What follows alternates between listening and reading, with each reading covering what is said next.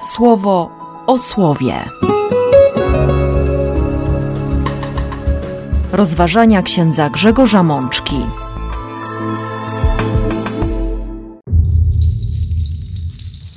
Wielki Czwartek, msza Wieczerzy Pańskiej. Z Ewangelii według świętego Łukasza. Przyszedł także do Nazaretu, gdzie się wychował. Zgodnie ze swoim zwyczajem w szabat poszedł do synagogi i tam wstał, by czytać Pisma Święte. Podano mu zwój proroka Izajasza.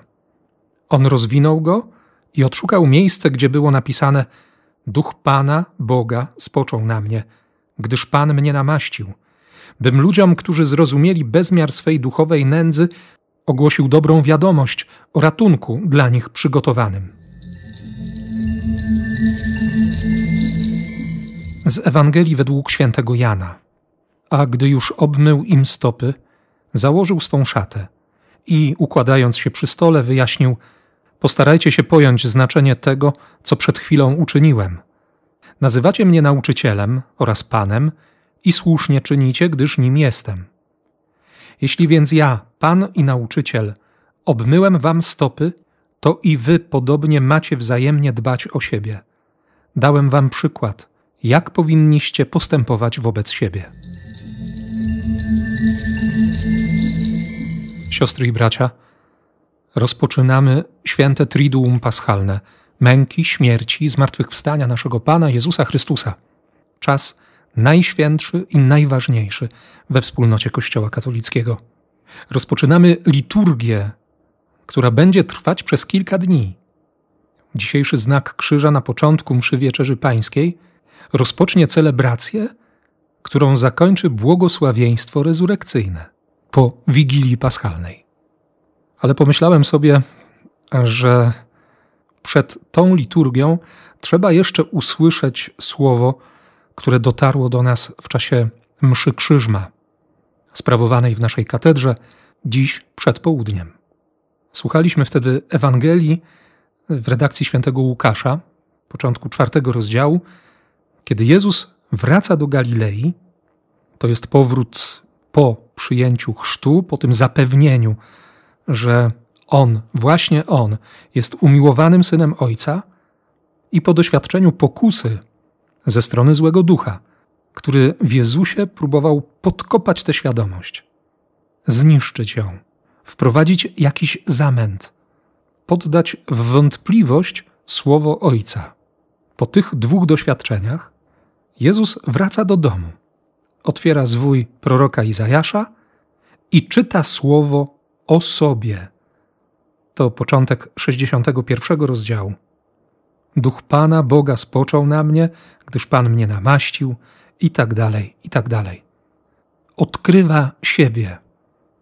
Robi to dla siebie samego, by jeszcze raz usłyszeć, że wszystkie proroctwa właśnie w nim się spełniają, by nie mieć żadnych wątpliwości.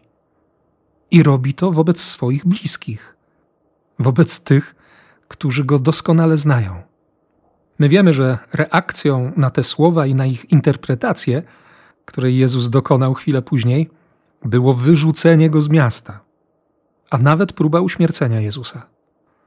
On odchodzi, oddala się, przenika przez tłum. Mija trochę czasu, według Ewangelii synoptycznych prawie trzy lata, i Jezus wchodzi do wieczernika. Uczniowie nie spodziewają się, że to, że to będzie ostatnia Pascha. I zdaję sobie sprawę z tego, że powtarzam to rok w rok, ale jest to dla mnie też bardzo ważne, bardzo istotne i niezwykle poruszające, że święty Jan, ten umiłowany, umiłowany uczeń Jezusa, zapamiętuje z owej wieczerzy przede wszystkim to, że Jezus klęknął przed każdym z nich. Kiedy weźmiemy te czytania wcześniejsze z dzisiejszej liturgii, czyli fragment 12 rozdziału Księgi Wyjścia, potem Psalm 116, jego drugą część, i fragment 11 rozdziału pierwszego listu świętego Pawła do mieszkańców Koryntu, to wszystko układa się nam w bardzo konkretną całość. Księga Wyjścia podaje bardzo precyzyjne przepisy dotyczące przeżywania Paschy.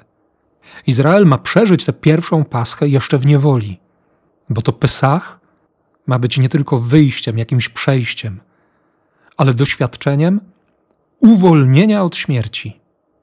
Dlatego właśnie każda rodzina ma się postarać o baranka bez skazy, jednorocznego. Przez pięć dni ten baranek ma być w domu. I piątego dnia całe zgromadzenie Izraela ma zabić tego baranka.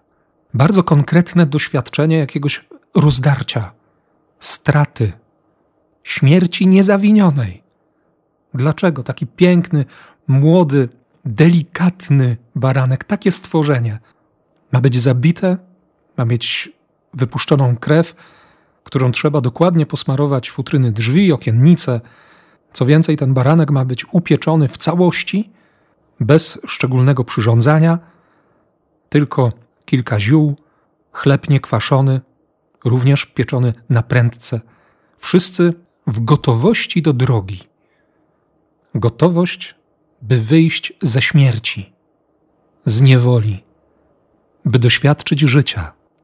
I również konkretne polecenie, by tę paschę przeżywać rok w rok.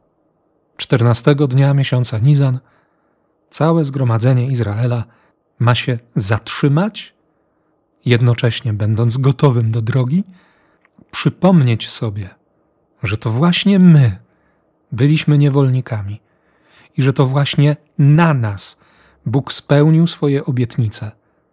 I dzięki krwi niewinnego baranka myśmy uniknęli śmierci.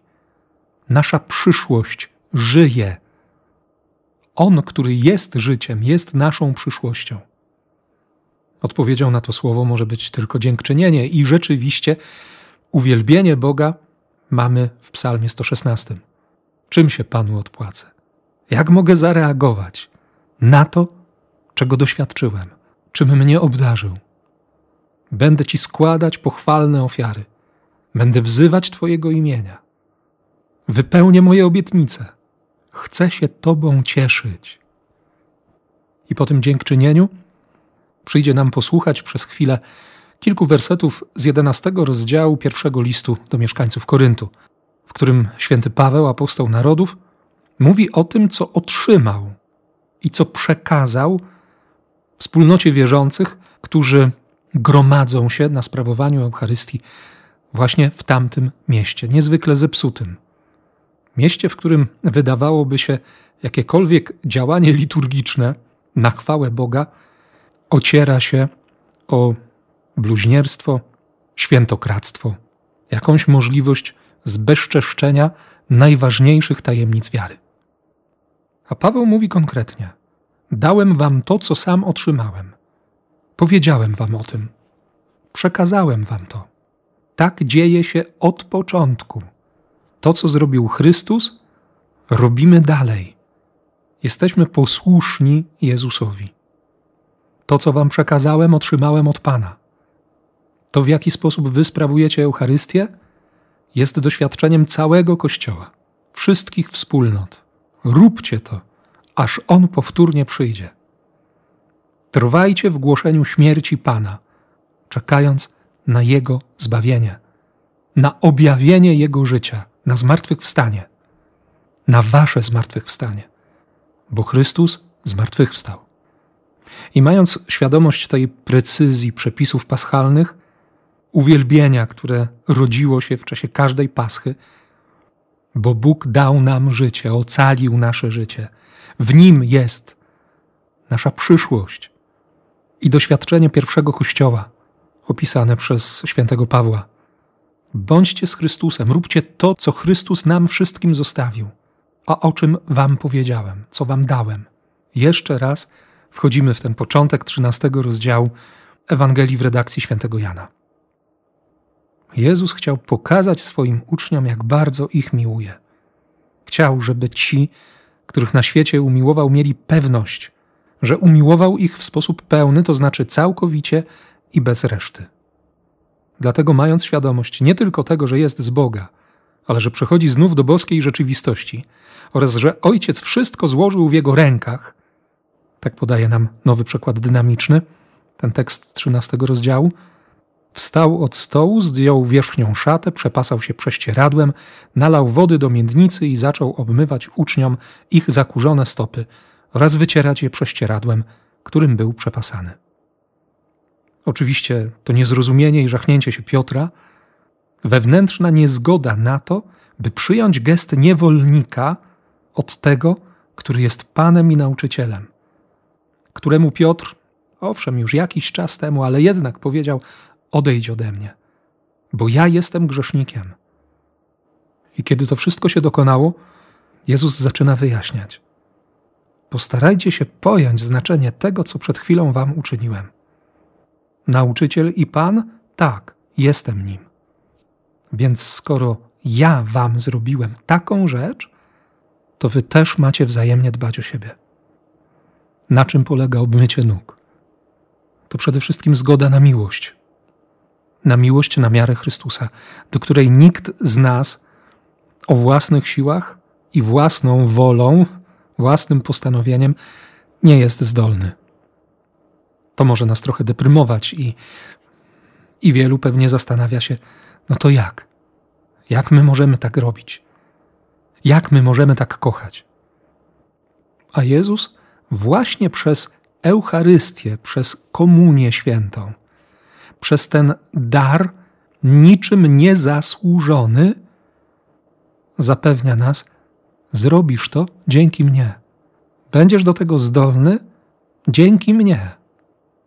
Nasyć swój głód, nasyć swoje pragnienie moją miłością, moją Eucharystią, a będziesz zdolny tak kochać.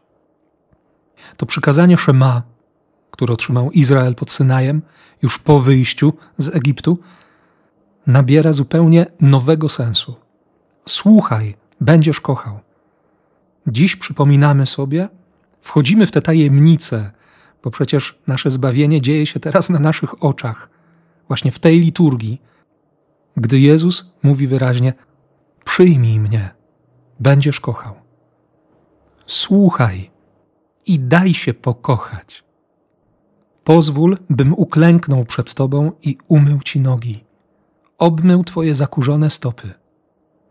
Dał wolność, dał łaskę, nawet jeśli będziesz się czuć z tego powodu bardzo głupio. Jeśli będziesz mieć świadomość, że, że nie zasługujesz, że to chyba nie tak, że jak to w ogóle możliwe. Uwierz, przyjmij, kochaj. Życzę Wam tego, siostry i bracia, na ten święty czas Triduum Paschalnego, na te trzy dni przepięknej, przebogatej liturgii, w której jeszcze raz, kolejny raz posmakujemy miłości, która zbawia, miłości życiodajnej, miłości absolutnie bezwarunkowej. Niech tak się stanie. Amen. Słowo o słowie.